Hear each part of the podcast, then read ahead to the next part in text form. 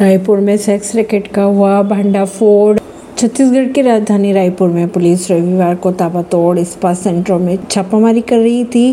Police को sex racket की शिकायत पहले ही मिल चुकी थी इस्पात सेंटरों में, जिसम फरोशी का धंधा किया जा रहा था, जिसके बाद पुलिस एक्शन में आई। कई लड़कियाँ संदिग्ध हालत में मिली। दरअसल राजधानी में इस्पात सेंटरों में पुलिस ने रेड की कार्रवाई की। शहर के दर्जन भर से अधिक इस्पात सेंटरों पर एक साथ छापेमारी की गई। इस्पात सेंटरों से संदिग्ध हालत में युवतियाँ मिली, जिससे साफ़ ज़ाहिर होता है कि रायपुर में इस्पात सेंटरों के आड़ में सेक्स रैकेट का खुलेआम धंधा चलाया जा रहा था। महिला पुलिस अधिकारी अलग अलग स्थानों पर दबिश दे रही है। एंटी क्राइम और साइबर यूनिट समेत डीएसपी अधिकारियों ने दबिश दी है। देह व्यापार की शिकायत पर रेड की कार्रवाई की गई।